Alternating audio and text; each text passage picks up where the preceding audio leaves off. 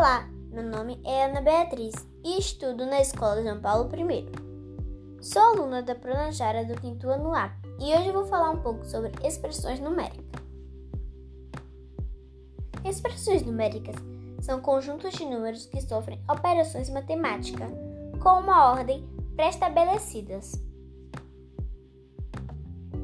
Para resolvê-la, devemos ficar atentos, pois algumas operações precisam ser priorizadas.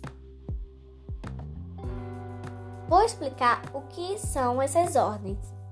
Nas expressões numéricas, alguns números e operações estão agrupados através de parênteses. Esses sinais gráficos determinam uma ordem nas operações que devem ser seguidas. Primeiramente, vamos eliminar a operação que está dentro do parênteses. Essa operação vai gerar apenas um número. Esse resultado vai ser agregado à operação fora do parênteses. Essa regra de ordem de operação que vou explicar vai ser usada tanto para a operação dentro do parênteses quanto fora. Por exemplo, você pode ter numa mesma expressão operação de divisão, multiplicação, soma e subtração.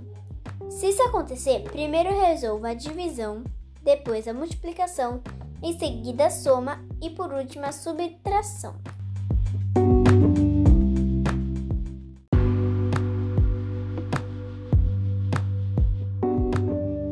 Se você seguir essa regra, vai chegar a um único número para o resultado.